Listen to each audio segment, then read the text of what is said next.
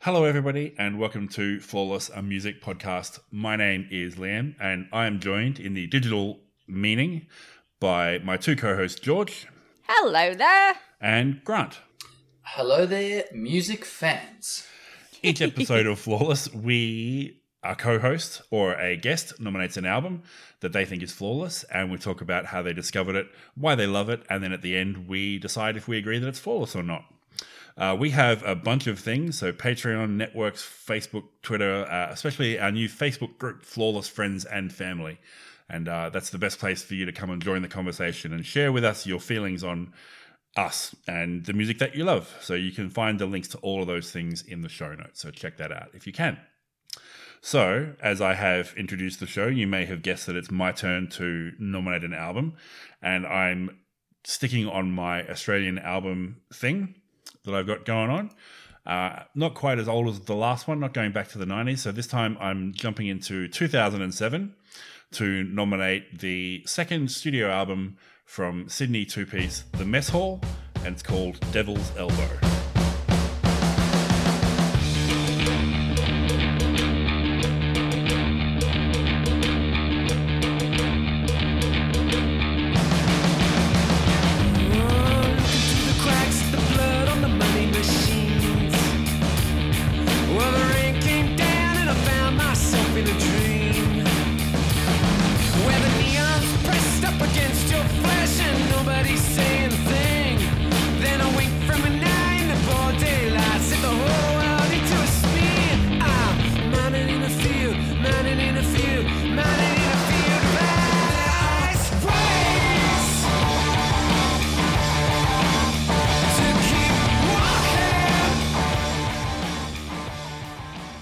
Boom. Boom.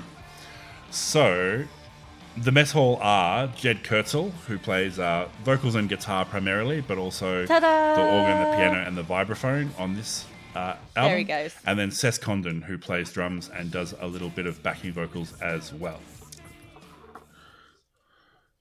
Uh, I have no, I have no idea. That seemed like a fairly safe assumption to make, but um, yeah. Can I ask, I know he's on Facebook. I tried to track him down to sort of because I'm a huge Cec yes. fan, and uh, I've been trying to track him down and keep up to date with all his projects and everything. So I know he's be. on Facebook as just Cec. So yeah, I don't know what if that's his full name or if he's normally Cecil.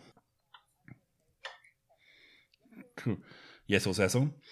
So uh, one of the reasons I'm a huge Mess Hall fan. So I, these are one of the bands that I discovered more, almost more Uh, as a live act before I started Cecil. getting their recorded Yes, or stuff. Cecil. Uh, and one of the Good. reasons I am a huge fan is that Seth is a master on the drums. He's amazing performer to watch. He's he's about six six and a half feet, so a bit over two meters tall, and he is all like very skinny, legs and arms. And when he plays, he's just flailing. He's just this ball of energy. And it, at the at the time, he had a bit of a afro going as well, like not a huge big one, but just like it, like his hair was sort of tight and curly. And so yeah, as he flails himself about, it's a it's a wonder to watch, and I've always enjoyed sight to be seen. him play. Yeah, Alright. yeah. So which which makes a good counterpoint because Jed is himself is usually quite sort of stands I'm quite still for most of his, even in the big power rock on the which we'll talk about as we now. go through. Um, but That yeah, he's normally thing. quite calm and controlled, and even though he might be bellowing into the mic, but then Seth really sort of counterpoints that with a, a huge energy, which I really love. And how many times have you seen them? so they they're not touring anymore. Um, I probably saw them maybe ten times. Um, so yeah, Yes. that, that's Yes, yes, that's that's probably pretty one. standard for one of my musical fandoms. So they they first came onto the uh, scene with an EP called So the not Feeling much Sideways then. EP, which had a song that got a bit of Triple J and radio airplay and stuff. And then right, so right from then, I was a big fan. That was right around the time when sort of Kings of Leon and um, the Black Keys and stuff were doing a lot of their stuff as well. Yeah. So they were, yeah, right, right in that sort of mold of like dirty country blues sort of stuff, and, and being a two piece as well. I've always loved a good two piece as well. They sort of burst out, It's a- and then Yeah. had their first album, which I really love as well. Like I could, I think I could make a case for that being flawless as well. But I just, I think out of the two of them, this is probably the superior album. So what are they? And, and they opened. They toured with, with was the Foo Fighters. Yes. this- when this opened as well. Mm, yeah, yeah. So they've, yeah, they they were quite well known. So they were on Ivy League Records, which was one of the well-known indie labels here in Australia. So they're definitely the kind of band that you could pick. And obviously, being a two-piece, you wouldn't need a huge stage setup. You could just take a set of drums up there. So when they did play, um, Seth was always front of stage as well. So that they didn't have he wasn't sort of back with the where the drum kit normally is. He was right up next Yeah. to next to Jed as well, which was always really cool as well. Mm, yeah, which is really great for a two-piece. Yeah. Nice. That's Mm. really cool. That's really Yeah. good. That'd be interesting. And and, and Yeah, how does, it, how does this like, compare to just the, like the on riser at the back? versions like, of these? Yeah, why not be Um, at the front too? Because There's space two, for me. know, like, Awesome. You're mixing like wow, it would be a sensory overload or like they've Yeah. recorded stuff for like He does. Yeah. He does use loop pedals. So the, that's the other part. One of the other reasons that I love this album. So they their first album is not quite as heavily Does he- produced as this album. Yeah, does he use Um, a loop was, pedal Um, stuff like that. I didn't get the producer's name, but it's more sort of, I guess, a bit rawer, and just the way it was recorded wasn't quite as clean and smooth. And then along came a guy named Burke Reid, who is in a band or was in a band called Gerling, who were really cool. And then he produced this album for them, and he sort of brought in a lot of the different elements in there. So a lot of sort of the pianos and that sort of stuff. So in their first album, it was much more straightforward, just one set of drums, one set of guitars. He did a bit of looping, but generally it was much more straightforward. And so Bor- Burke, Bork, Burke brought an extra level of production to it, and um, yeah, just some extra layers and that sort of thing. And then when they toured this album, Burke actually joined them on tour because, as well as the producer, he was in a band himself. And so he would play a lot of the keys and a lot of the electronic stuff on the side, Oh, okay. on the side of the stage. And then if there were multiple guitar parts, yeah, um, Jed loops the guitar parts around. But there you go. not in that way. You know how there's the really and I'm not. This is derogatory at all, but you know how there's a really showy way of doing loop stuff. Like you, you're almost pointing out to the audience, "Hey, look at me! I'm doing one Awesome. guitar part, I'm doing another, and I'm doing another." And I, I love that when it happens. And I've got albums that I will nominate where that has happened. But this is not quite as showy as that. Like you, you almost don't notice that he's doing it. Like he just sort of pulls it together on the stage as it happens. I, I am a huge fan, yeah, and it's it's really disappointing that they um they're not so they did a third album after this that Burke Reid also produced, but that one So yeah that was bit of a way less rocky. Liam. It was much more laid back and sort of smooth stuff. So I wasn't a big fan of that one. And then they they never officially announced they were breaking up, but they just sort of disappeared. Mm. They did For it, yeah. for this album. Twenty five grand. yes, and So they won the Australian so- Music Prize for this album, Mm. And the thing about the thing, the Australian Music 25 Prize is one of my favorite, and they were nominated um, awards and music prizes that you get. as well. because basically been what it says is so there's won always been a cash, a big cash element to it. So basically, it's always going to be bands who you know have made a bit of a bit of noise. They've got a bit of a hubbub going. They've got a bit of a following going. They get some attention. They get some radio airplay. And the Australian Music Prize gives you this huge cash payout, which basically says, hey, you might be a really big name here in Australia. You've probably sold a lot of records. You're probably touring. Everyone probably knows who you are. But you are still fucked when it comes to money. So the the thing that the thing that you need the most, no matter how big you are as an Australian band, is the money to do your next thing. So you've probably got another album coming or some more film clips you want to do or whatever. And no matter what you want to do, chances are you don't have the money to do it. So as well as winning the, the prize itself, we're going to give you a bunch of money. No matter how big you are as a band, we know you probably need the money to keep going. Okay. Okay. hmm Probably about the same, yeah. There's the equivalent in the UK as well, the Mercury Music Prize. So um, they have, and that's I think it's uh, ten thousand pounds. So it's a r- rough equivalency. Yeah. So and they Hmm. Yeah. they have all sorts of um, like random acts that you've never heard of before, mixed with like really big ones, this that, and the other, and you're like, oh, who's gonna win? It's like, Hmm. and then there's like just industry leaders all get together and make a big decision, Yes, and then yeah, it's like totally, the yeah, Oscars, and, definitely. and they have a big. So, I'm going to assume neither of you had heard or prize, seen basically the band so, yeah, before. So I, I assumed the Heard Aussie of the Music band. Prize is a similar, Yeah. similar format. Mm. speak Awesome. speak now or forever hold your peace. Um, Deathly. God, you're such an assumer. God, Liam. no, and it Yeah, of course. Like, of No. course, I've never heard of them before. Definitely not. I was not here in 2007. Mm. Yes, which is actually probably a and, bit sur- I found they that surprising because I didn't even chart, think they were my that well knowledge, known, in the UK um, um, in to, 2007 to make either. a dent on the ARIA but they got charts. to number yeah, two in the good news. ARIA. So, uh, Grant, first impressions. What did you think of the mess hall, having presumably not known anything to start? presumably. I didn't know anything. I was in Australia, um, but um, 2007, 8, yes. Missed this one. Uh, yeah, r- really good. And, and I, I suppose a lot of it felt quite familiar, some of it. Um, you know, certainly uh, uh, the, the one that you know, got the star next to it on the, on the Apple iTunes. I know you guys use Spotify, but um, keep walking. You know what a what a great opening track. You're like, Mhm. okay, cool, boom. Yep. This is um, this is uh, right down my alley. So you really enjoyed it. hadn't heard of, hadn't heard of them before, and um, I said a lot, a lot of familiar sounds. And then every now and again, I'd go like, "Are these guys?" Because I, didn't, I, was, like, totally blind. I didn't research the band or anything. So I was like, "Are these guys Australian or are they American or Mhm. where are they from?" And then you know, find out two piece. Okay, geez, there you go. Yep. And then of course the penny dropped because there is somewhere in my research I, re- I saw something about something for Kate and your man, and I thought, ah, there's a link here again with Liam. So do you want to tell us about that, Liam? Um, the only link that I know of is that their first that first EP that I talked about was produced by Matt Lovell, who had produced something for Kate's first two albums. That's the only link that I know of. Really? Hmm. I thought I saw something else. Let me. You guys carry on. I'll have a look here. They've never, yeah, they've never played. They're not, they're not particularly related. They haven't played a lot together or anything like that. As far as I know, not at all. Maybe. I yes, Matt lost Lovell. Sorry, there we go. Yeah, Something for Kate. Mm. Yeah, produced. Oh, Yeah. there we go. Okay. yeah, which I, yeah, definitely didn't know about at the time because keeping track of producers and who was doing what wasn't something that I was that interested in at the time. Um, Sure. I, I was. Yeah. I, I was more about the purity of the music, not about who was making it. Uh, Sure. George, first, What else first impressions. Yes. And I thought you were a music fan.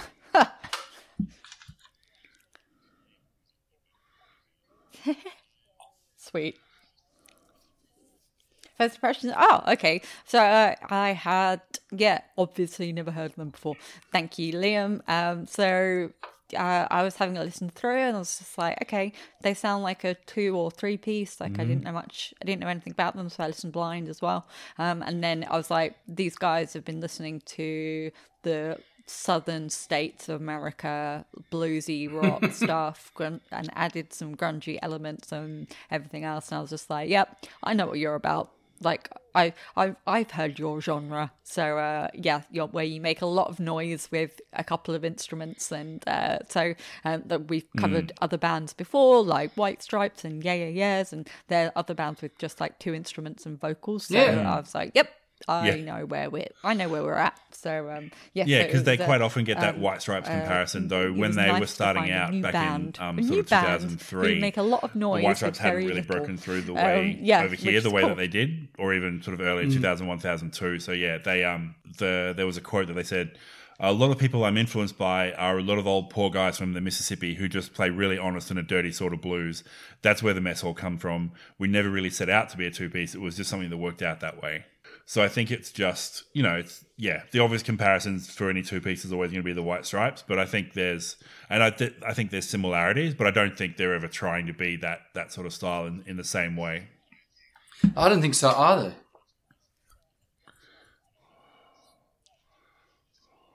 Hmm. Oh no. Yeah. No, they're different. Like, I don't think they're like White Stripes. I don't think they listen to the White Stripes and when we want to sound like that at all. I think they listen to the same people that the White Stripes Mm. Yeah. listen to, and just when I want to want to make a grungy kind of like what what they talk about like a Mississippi blues sound kind of.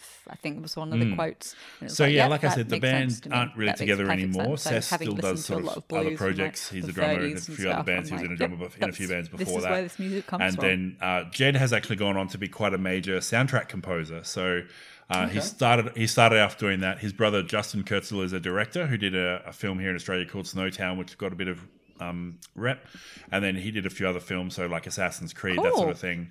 And then Jed has soundtracked most of his brother's films, but then a few other things as well. So the Babadook and the Alien Covenant movie as well. So he's making quite a bit of a reputation for himself. Unfortunately, nothing of the soundtrack sounds like mess hall. He doesn't uh, doesn't doesn't use that bluesy influence quite as much. They are fairly, you know, they're the the standard symphonic soundtracks. But yeah, that's that's where he's taken his place now.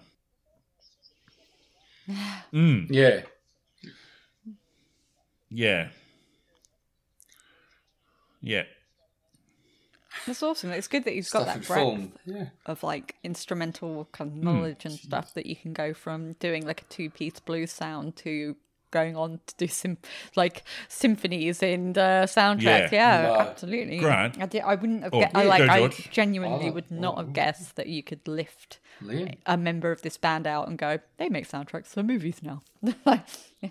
so Mm-hmm. Liam. Oh, yep. I was going to say Liam. So why did you bring this So particular I think album? so. This album's got So a you- really And good why mix. now? You've seen them Because this is 10 two times. years down the There are track, eh? or 10 or tracks. 18 months, so why in, this in, in particular Flawless. album? Yeah, Yeah, in podcast land, 65, what, 70 odd episodes. Mm-hmm. Uh, now, the metal. No particular reason now. I did In want to keep podcast on my uh, Australian bent that I'm on at the Australian moment. So theme. yeah, keeping with the Australian albums, and this one's been. I'm not sure if it's in, the document as my shortlist, but it's definitely been one that I've always thought of as as end to end a classic. Uh, in terms of why this album versus the other one, I think, like I said, the other one didn't quite have the richer that sort of produced sound. So I think it was going more for trying to capture their live energy, which it does quite well. But uh, I think it doesn't, yeah, quite quite have that same air to it. And the other thing is also this one. Both albums are filled with sort of quite heavy, quite fast power rock songs, and then a few of the smaller, softer ones. And I think the softer ones work much better on this album than the last one. So I think he he tightened up his vocals a little bit, and yeah, a couple of the slower ones on the other one I don't love as much, and I, I come can sometimes tend to skip if I am feeling that way. So yeah, I think this one they really, which is the risk. It's it's I'm taking a double risk with this one because the beauty about the mess hall is a how they grew as recording artists, and b how they were such fantastic live act as well. Neither of which you'll obviously be exposed to before making the call. Sure. But um, yeah, that's why I did. Yeah, no particular reason at this time, but just something that's been hanging around for a while, and I thought, yep, let's let's do it. we do. Mm. It is. Yeah, the only single off the album. I I didn't couldn't find anything about sort of So sales or any we of that sort of stuff. open But, with Keep um, Walking. Yeah, it And was the only one that they made their a only for, single. which is is that right? Yeah. Hmm. Party.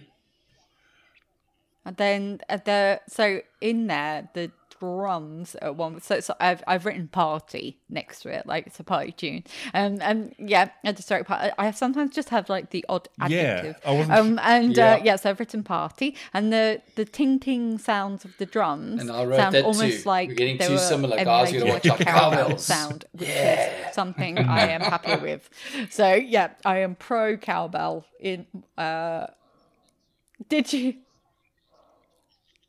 Oh my goodness. And then also like I didn't write the full Yes. lyric, but I just um the first like thing first lyric I noticed was when Yeah. he just slurs out So all through the album, there are a few sort of those sort of more party, like, upbeat, rock, okay. up tempo rock songs. So but there's always, especially in the vocals and the lyrics, there's something always very just a little bit seedy about all of them. So it's not, it's never a clean cut pop party. It's always just like a dirty rock slash having a bit of a dance, having a bit of a mosh as well.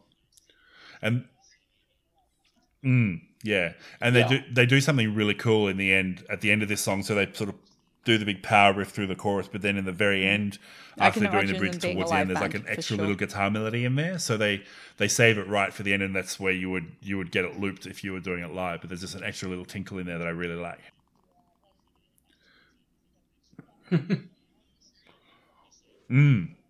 Ah. Yeah, Yeah, I wrote guitar loops and I said it sounds like it's an anthem for the desert. You know, like a party in the desert.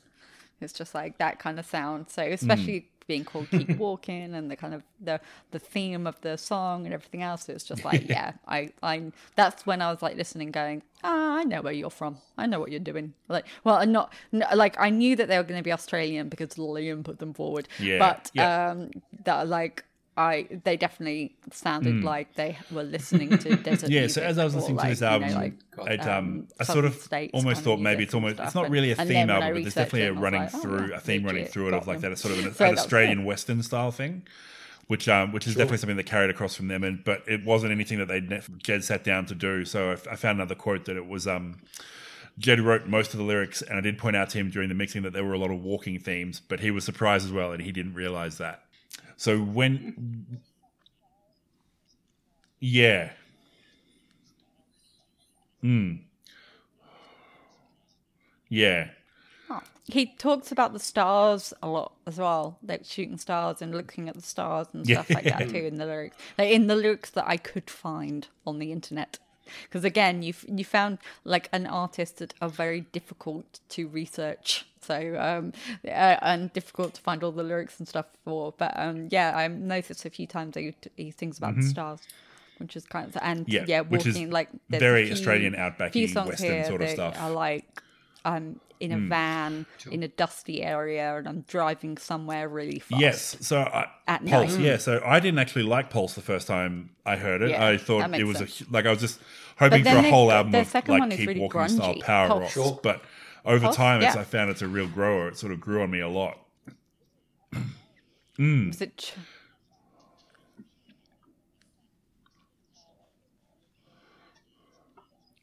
Mm-hmm. It's really avant-garde. I liked it because it had that um, electronic sound to the guitar, like it with the high-pitched Mm. slides above it, and it was just like a really nice. Um, oh, and then there was a shaker, like an egg shaker. Um, in the percussion, so I, I know I'm a mine big fan of too. I'm reading and So, uh, who wrote this? And I'm like, it just "It's felt me." like um, like what? um what did I write? Oh my goodness, my handwriting is awful. Um so Mm-hmm. Oh, here we go. So with the shouty Yeah. Lifts and the vocal effects, I was like, this is very hipster club. Mm. Like I Party could just imagine like a bunch of hipsters in a club stomping to this like track. Like it was stompy. So the other one was party. Um, and uh, yeah. But it's also got and I really liked that Hmm. line. So of the lyrics I could find, I was just like, yeah, I'm burning like a new, so fast like a newborn star. Like, Yeah. yeah, go for it. Um, it's really it's a Yeah, exactly. quite an unusual song. Like I've had to pay quite a bit of attention to it, and I've realized that the structure is actually still verse, chorus, verse, chorus, bridge, chorus, except that there's no vocals in the chorus. So the chorus is actually a melody. So during the mel- during the chorus, he'll just play a special melody and then come back for another verse and then repeat that same melody again for the later chorus. And then at the end, he repeats that melody but purely using feedback, which I just think is really cool. Hmm. Hmm. Look at you. You probably dissecting. listened to it a few more times, yeah. Yeah. Um, we've got full, to. full dissection. Yeah. That's fair hmm. enough. So Oh, so can I tell you something funny? Yes. When I was um, writing, so I I've been listening to the album since you nominated it and stuff, and just and then um I put it on to write my notes, and I started writing my notes like down properly, um and I was like, oh, I didn't feel right, and I was like, okay, I'll, I'll keep writing, I'll keep writing, and then I realized I had it on shuffle, and I was like, oh no, so, Oh, so I was like, right, I have to go back again. So I got all the way um up to like um five. I got half got like through half the album and then went, oh no, man, I've got to go back. Yeah. So uh, so I could put things in the right context. Um, Yeah, so uh, it was quite funny. So I had them all in the wrong order. 'Cause I- but the order is important in this album. I think, like in, in most Yeah. in most albums, it is. But I think, yeah, the Correct. the balance between the power rock songs and then the softer ones, and the order that they take place is really important. So yeah. I'm, I'm glad you went back, George. Hmm. Thank you. Yeah, I did. Because it might have ended up in like, oh, why is it so heavy in the first half and then soft for the entire second half? And that would have just been unfortunate. No, not the case. Yes. would have, yes. So I've I've made sure I've written notes next to them like party or stompy. Yeah. um, and things like that as well to to remember. So I've got them in the Hmm. right order. But yeah, it was cool. So yeah, so I didn't. I actually I really enjoyed going into Pulse. So it it wasn't a grower for me. I really enjoyed going into that. Hmm. Um, like a bit more of that grungy avant-garde sound. It was cool. Grant, did you have any favorite songs you wanted to talk about? Look, I think um, I, I, I thought I thought City of Roses load left. Mm-hmm. Um, wow, load left is like really, a really, really good one for Yeah. mine. And um, and, So and I, yeah, I Load was Left, Load Left's got like that gentle count in and then just that gentle plucking of acoustic, which I that was I think one of the production tricks that they probably would have skipped if they'd done this in the previous album. But in this one, Burke knew how to just capture that really nice sound, and it's just a beautiful. Yeah. It's a love song to someone who's died, so that's yeah, really nice. And it's got the Really- lyric. Bound is the love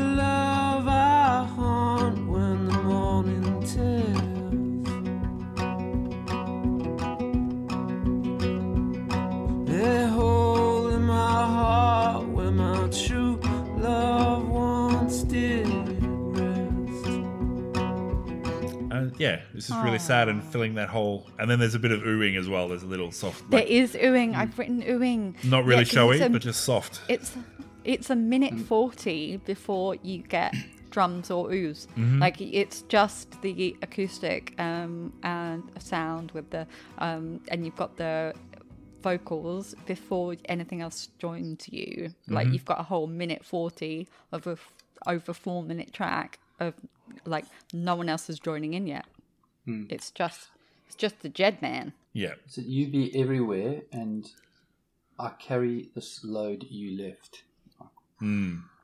yeah. Go. Um, so I really enjoyed that one. I thought Cookie was also cool. Really like the sneaky, sultry guitar in there, and and really closed really well. Yeah. Um, for mine, I thought. Yeah. You know, just shoop, nice There's neat. the organ in that one, isn't there?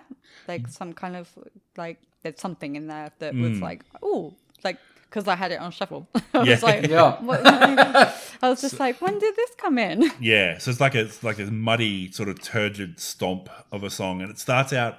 It feels like it's like a small town song about small town sort of villains and stuff, but then in the second half, it almost feels like he's the devil. He's the devil, sort of surveying the things that he's done, uh, which is really cool. So it turns turns like this really small song into a really big song. And he plays a guitar riff. It sounds more like a bass line than a guitar Mm-hmm. Yeah. line. So it just like it's they don't have a bass. So um, Yeah. yeah, they, that was uh, I thought that was a nice play on like it was a traditional bass line that played on the guitar and it sounded really nice. Um, and then yeah, dropping in with like using the um like cookie as being that it was like an unsuspecting name for somebody carrying a knife you know? Like you don't think of cookie as being a, the Yeah. kind of like character that would do that but yeah it was um so i was like cookie this will be cute. Yeah, and i was No. wrong. Totally wrong. And I, I think the the the, a, the real a real great way to finish was that "Be Not a Man." I thought, yes, see, um, it really um, from I suppose from "Keep Walking" to to "Be Not a Man." There's there is this as is like a, the journey in between, and it goes to Pulse, which certainly it was a slow burner for me. Um, I agree with you there, Liam. But "Be Not a Man" in closing was just a really beautiful track as well. I, re- I really enjoy crowd when a crowd gets together to do like the final anthem at the end of an album or something like that. It just feels like you get all your friends around a microphone to sing a bit, or and it's like it felt like a you know it's 2 a.m in the pub and you're all singing along and it's that kind of uh yeah that Closing kind of sound Yeah. yeah, exactly yeah that it's definitely closing time The time great the great lyrics, yeah.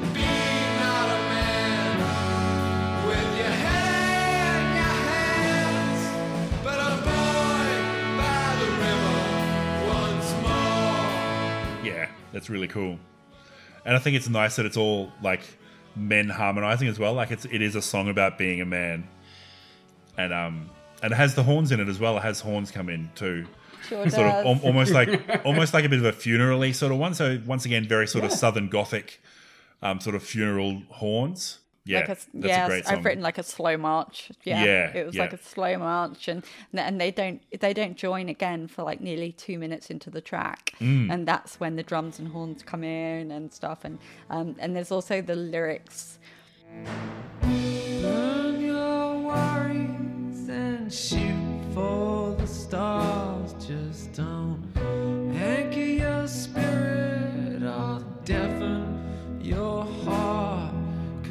Some ships will sail forever and never and never and never to roam. Like that's nice. that's Yeah. cool. So don't don't anchor your spirit. Yes, And that's- good. nice lyric to hear. That's the big uplift moment towards the end where the chor- the Mm. male chorus comes in as well, which is really cool. So yeah, I think not to I won't I'll try not to do it too much, but once again that's another big difference from the first album, where the first album finishes on a very soft song with just him and an acoustic, and it really it sort of just saps a lot of the energy out of it. Like it's a long, soft song, whereas this one actually obviously it's not the big power finish, but it's there's something to it that adds that extra element to it, which I really love. So George, what's any any other ones that spoke to you? Uh, let me go. Well, I've just written. Uh, sorry, I really enjoyed Lorelei So good. because that beautiful guitar flailing. Yeah. Oh, is it good? Is it good, Liam? It's so think good. Okay, all right. I'm I'm completely surprised by that. Um, yeah. So like driving drums and then the guitar flailing, and Mm. it's just that kind of. Um, he's in that spoke. His vocals are really almost like speaking rather than Mm-hmm. singing. Yeah, um like and he'll go through a range but it's not like a huge range really but he'll go but it's more like he's he's telling you or he's shouting shouting at you or he's or he's speaking to you or something and it just happens to be in around about the right pitch that he needs to be and so like that's um so in that it was like a real spoken style but then had these little flourishes just um just here and there so it was just a it was kind of like for something that made a lot of noise it was still really lo-fi yeah, you know like it it didn't sound like i know you were saying this is more produced than the other album and stuff but it didn't sound too produced it No. sounded like they No, were I agree, left George. Yeah. Yeah, they were left to like make just some dirty noises, and it was good and some big sounds. And and this one has lyrics that I really like because I have green eyes. So yeah. and you're well, yeah, I do.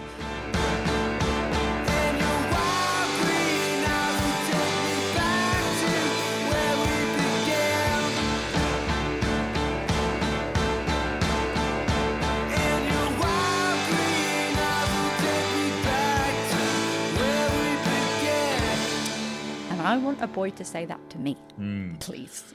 So Uh, that would be great. it's a very it's probably the most western song on the whole album When the- when the piano kicks in at the start particularly coming out of load left like the really softer song and just that piano just hits you like a punch right from the start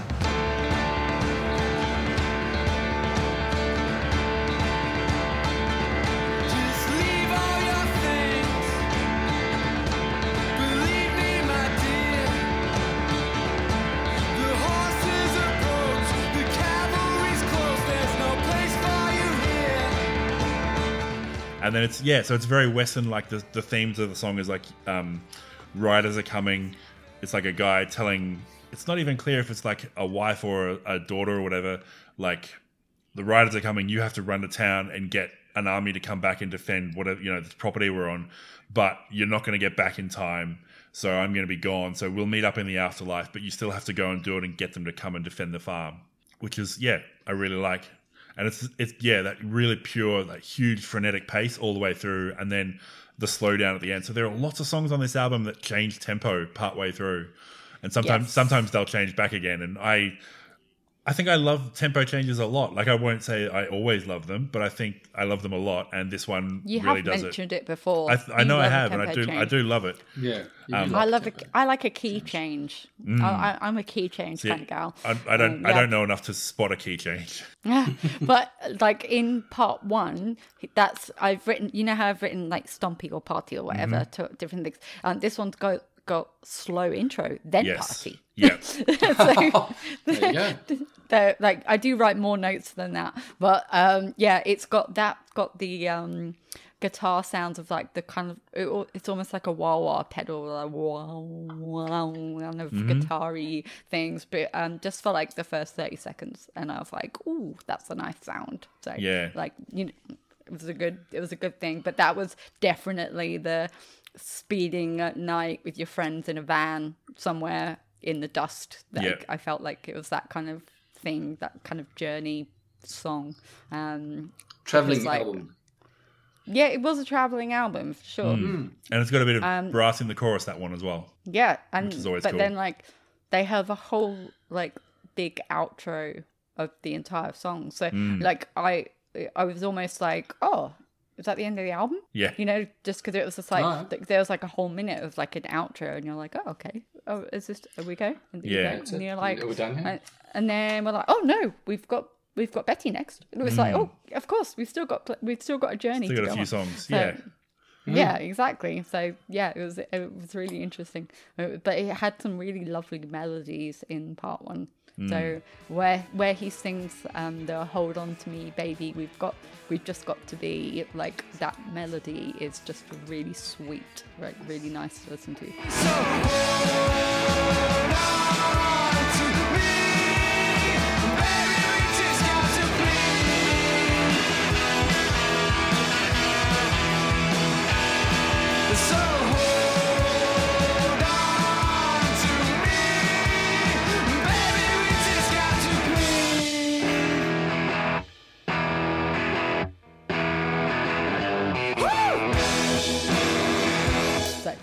Another thing, opinion. just jumping back to Lorelei for a second, um, he also uses a vibraphone, which is that percussion thing where you smack it and it vibrates against another piece of wood. Cake use it constantly. Uh, but yeah, it's in Lorelei, and I always love it when I whenever it appears, as long as it's not overused, which Cake do occasionally. I- but I had one growing up. Oh, nice.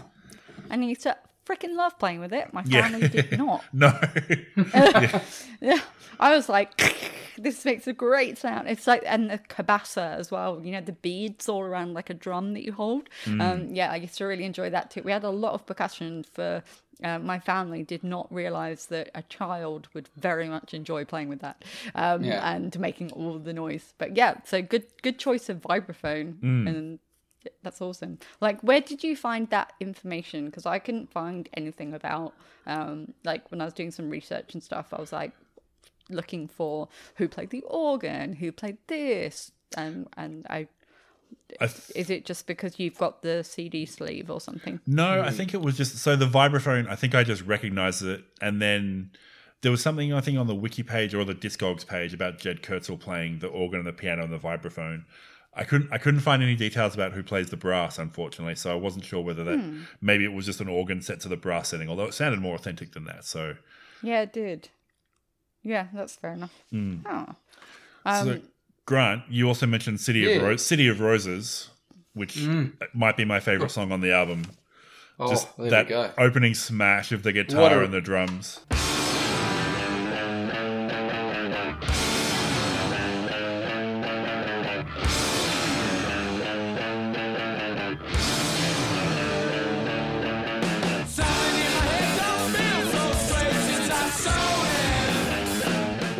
What a riff, yeah. Mm, yeah. Gotcha, big riff. Great riffs. Mm. and then he sort of strips it back and it's the like, like the slinky sort of sultriness and he says he just repeats the line i'm a born liar who walks like a killer and it just yeah you can feel it like oozing all over your soul and then comes out of that and the tempo change and it becomes all sort of nice quite clean for the chorus so the where before it was a bit murkier and a bit darker in the in the sound this is the chorus is mm. quite clean But and he does a scream in that one too, like Yeah. this kind of waily, screamy mm. sound, which is like, yep. Because I've written party next to that one, Yeah. uh, because it's like I can imagine that that would be so good live. That mm. Mississippi guitar riff, that Southern drawl style playing, and everything else is just like it was just a party riff. Like when you got to the chorus, you're mm. like, yeah, I can totally imagine that being a dancey, like lift everyone up and then Yeah. calm them down again. Yeah, so when it comes back from the second chorus, it's like this controlled chaos, barely controlled chaos, and he screams, and there's like instruments wailing all over the place, and then he, a, there's a siren wails, and then the whole thing just cuts out for just a clean riff as well, and then come back for the chorus where he just says the city of roses over and over, which is really cool. But yeah, just once again coming out of Pulse, or it was sort of a bit slower and not quite like that power stuff, and then just smash it right in the face from the from the opening riff. It was really cool. Because because then you go into the acoustic quiet kind Mm. of like lead left Yeah, and then you bring it back to the party again yes, so it's just like we're like Oh. gonna lift you up and then we're gonna be like nah chill for a bit Play And with then, your emotions. like party party chill you're like you know how a, a good dj will read the room and just That's know it. when people just want to go to the bar Mm. and, or need to yeah exactly it was that kind of that feel the way that they put the structure together of the record Yeah, good description. So, Liam, Yes. What are There you your go. What are your favorite tracks? Um, well, so Keep Walking is obviously a huge standout and like got all the radio airplay. I love City of Roses. I love Lorelei and the piano all the way through. Um, and then I love Buddy at the end as well. So the second last one, just that stomping power rock. Um, it's a three four time, so it's slightly different time. It's not your four, standard four four time. And just yeah, the power like it's it's like a power pump on the first beat. So it's boom, boom, boom, boom, boom, boom, all the way through, which is really cool. And another one that builds up to like a big wailing cacophony, and then just yeah goes out with the sort of it's slowly gathering momentum and speed, and it's speeding up. So the tempo changes, not in that it changes completely, but it's just it slowly increases over time as they're playing the last few riffs, which I love.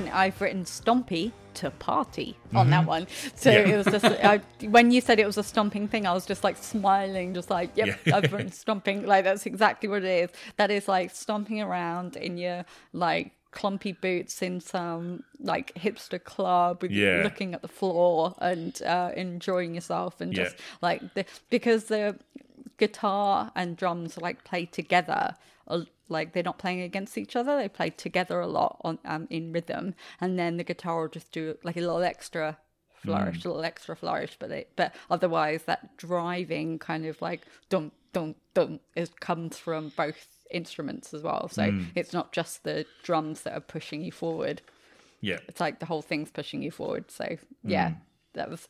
Um, I still don't quite know what the song's about. no, I was like, I didn't write down any was like- lyrics from it. Sure. Yeah, th- I was like lyrics largely avant-garde. Yeah. that's what I, that's what I wrote, which is like, which is totally fine. Um, but yes, it was just like I don't know what it's about, but probably about a mate, buddy. That would yeah. be, and There's- it's, it's about enough. stomping around and partying. Still quite a Brilliant. few That- references to walking in there for that one. So yeah, yeah, Let's say it's a sequel, spiritual sequel to Keep Walking or something. so we so we've driven to the desert and now we're walking around it. Is that what we're saying? Yeah, we've driven yeah, we're stomping really it. quickly. And we're stomping stomping around Big old Doc in the red Martens. dirt. Yeah, pretty much. That's Dusty literally what I'm imagining. Yes, New ones that have been like so like destroyed that you've taped them up with gaffer and you're like stomping around in them. That's Mm. Yeah. exactly what I'm imagining. Yeah. that's awesome. Um, so yeah, so yes, so I yeah I really enjoyed the stomp. I like I like the stompy ones. Mm. I like things that I can stomp my feet to, like in big boots, and just there's something really cathartic about it. Yeah. What did you guys think of Betty, the one that comes before Buddy? Oh, the acousticy picking with the slide guitar. It sound, I was really he playing liked it too. slide? Mm, yeah, very country, morose sort of song, but yeah, it's got the slide. It was pretty dark, dude. It was. Pretty dark. Betty found the city. Now the city's found Betty in a hole. Yeah. Wrapped Wrap- her up and Wrapped put her her up. on and put her in Yeah. a hole. Yeah, as a repeating. And But in the then- end, she says she rides around She rides on a on a carousel. carousel. yeah, we, we, we, we Uh-huh. both we wrote the same thing. We're, we're so in sync. Oh my god, Yeah. we've been doing we've been doing this podcast too, Too long. long. uh, yeah, so I really enjoyed the like the guitar playing on that one, and some of the lyrics are just really they stood out. You know how I was saying like with Buddy, I couldn't tell you, but Mm-hmm. with um, Betty, I was just like, yep, I know this story. Like, Yeah. they're they're telling a story now, and you have to listen. And I found the lyrics and everything, so it was yeah, it was really good. But like, um, it's dark. Mm. It was darker than I expected for for something called Betty. I just think, I think, whoa, Black Betty, and I'm Yeah. like, in, Ram Jam. and it was not that. Mm. It was not that. Yeah, so there, there's a bit of spookiness all the way through it. So um, Jed actually he was living in the Adelaide Hills when he wrote most of the lyrics for the album. So it's the Devil's Elbow is actually the name of a hairpin turn up on up in the Adelaide Hills. So um, and they sort of said, hey, this is a cool name and it looked really good on an album cover. So I don't think they were too worried about it one way or the other. But um, the house that he was living in, he uh, genuinely believed that it was haunted. The house. Um, so there was there was lots of creaking noises, and it was a very old fashioned house. And it was also there was a lady called Juanita Nielsen, who lived in it. She was um, a publishing heiress, and she waged a campaign against property developers in the area. So she wasn't a fan of people coming in and knocking down stuff. And in 19, in 1975, she disappeared, and the general consensus is that she was kidnapped and murdered by these sort of big business companies. And she lived in that house before she died, or before she disappeared. So Disappeared. yeah, so Jed had a very solid feeling that the house was haunted, and given its history, that's who he sort of kind of believed was around doing the haunting. My word. Yeah. That's a Cool dark. story. That's a cool story. Where did you find that? Um, just in some interviews. So Kurtz, Kurzel actually mentioned it. That Just some interviews that I've been cutting out of magazines Yeah. since 2007 and sticking on my wall. yeah, yeah, no. So it was as just the research. I was like looking up interviews about the band, and yeah, Kurzel said a couple of times that he thought it was haunted, and then Cec was the one who talked about um, Juanita Nielsen living in there and everything. So Wow. So when you say interviews, you, you find these on YouTube or where, on the net? Um, No, normally just just interviews for um I just Google like the name of the band, the name of the album, and then interview. And normally most of the street press stuff that's been archived will be SEO'd with the name of the band and the name of the album, so some of the old stuff sort of shows up. cool. So you're You're so good at this. secrets there. Yeah. This trade is why secrets. he's the podcast dad. He does the best research. Well, that's all For the stuff. sure. That, that's all the stuff that I used to write, so I always know that it's out there. I've just got to. Oh, it's just a matter yeah, of of tracking it down. yeah, forgot about that. I Hmm. should always do that, search for interviews as well. Oh, man. Yeah. You're so good at this. So, did you guys did you guys have anything else you wanted to talk about before I slide into final pitch mode? Because I've written these funny little adjectives next to things, um, it was like, um, so for Betty, I didn't get to tell you that I've written like a slow drawl, like a southern drawl kind of sound to that one. So I was like, yep, that's what I would like you to know about that one. Um, and then, and so I was just like, yes, I just need you to know that I wrote these really cute adjectives. Um, but like, I can totally see this being like some like so many American, uh, Australian people's like favorite album. Uh, like I can imagine it being like somebody's like most favorite album. Like not just you bringing it to Flawless because I know you've got you've brought many things to Flawless, but like um, I can just imagine this being like an album that people heard held on to and just went this this is australian this is ours you know like it's just like a like a um I know that they don't want to be compared to people like White Stripes, and I don't think they should be, just because they use the same instruments.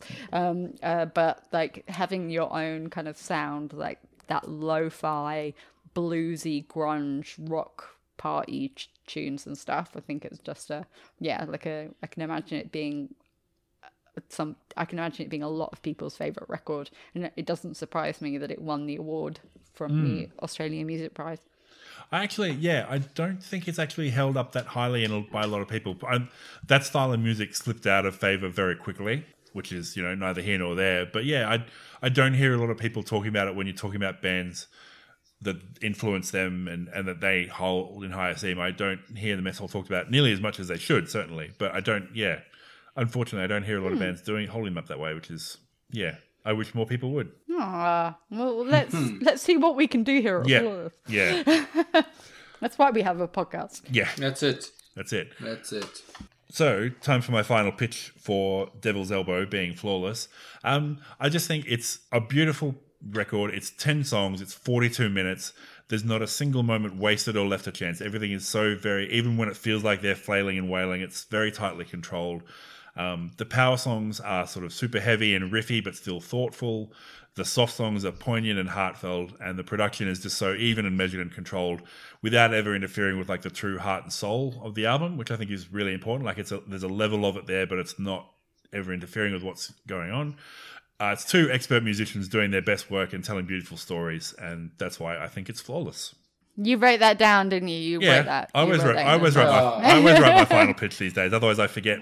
I like I'll be editing it together, and I'm like, shit. I knew I meant to say this other thing. So yeah, Nice. I definitely write my final pitches down these days. Uh, Okay. Grant, let's start with you. Thumbs up or thumbs down, and Ah. uh, reason why. Well, I think it's it's worth reflecting on on on the whole album, I suppose, before we go thumbs up or thumbs down. I think I don't like that just thumbs up or thumbs down. Jeez. Sure. Um, um, but but it's a it's a it's a good way to rip the band-aid off, I suppose.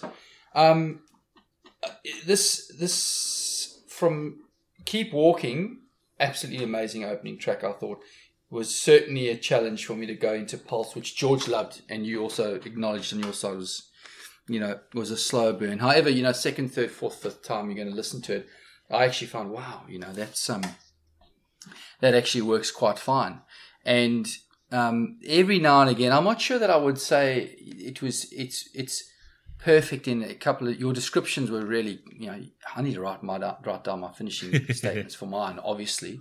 Um, but every now and again it was like I said Orecchio on the pulse you know a little bit iffy and then it fades. Um, and there were another couple of ones where I go oh you know Cookie's got a great finish and the other one sort of doesn't. And then um, and then it finishes off so very nicely with with Be Not a Man. And um, I think that probably one of the the most frustrating things about the album is the fact that I didn't bring it to this flipping forum. Well, Okay, so I I will give you a thumbs up. I think it is flawless. I think it's a great album. I think they are very very good musicians. Um, and it's a it's just a it is a journey as we mentioned before, and I don't need to, I don't need to dwell on that. But um, great album. Thank you for bringing it. Thoroughly enjoyed it. Um, couldn't find fault except that I didn't know about the album earlier. So thank you. You get my flawless um, approval for Cool. your nomination. Over to you, George. Come on, let's see. Are we going to dance or what? Just throw it to the ginge and see There what we go. There you go. there you go. No pressure. No, pre- no, there's always pressure. This is what we do to each other. I don't, I don't know how we're still friends. Jeez. so, um, yeah, there are tracks on here that are just like, um, I wish I'd heard sooner. Like, um, we're talking what, 13 years now.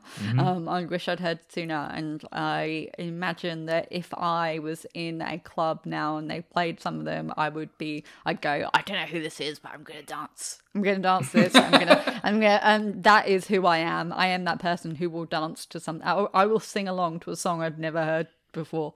Nice. Um, and so there are total that like that's why I've written like party, party, stompy, and stuff like that next to it because I'm like I wanted to remind myself of what I experienced when I was listening to this. Um, listening to the album um so there are so many beautiful things about it but the problem i had and i'm sorry to do this was that i Oh. just thought Oh. that some of them would if if they were shorter I would be much happier. So we talk. I know, Liam, you love a good tempo change, uh, but sometimes I'm like, if they just ended it at like a minute, like at like three minutes instead of three and a half instead of four and a half minutes, Yeah. then I'd be like, I'm all over it. But um, there was just a few times where I was like, nah, I'm just gonna like I've heard this song now and I pushed ahead and I felt really bad and because I was like, yeah, I'm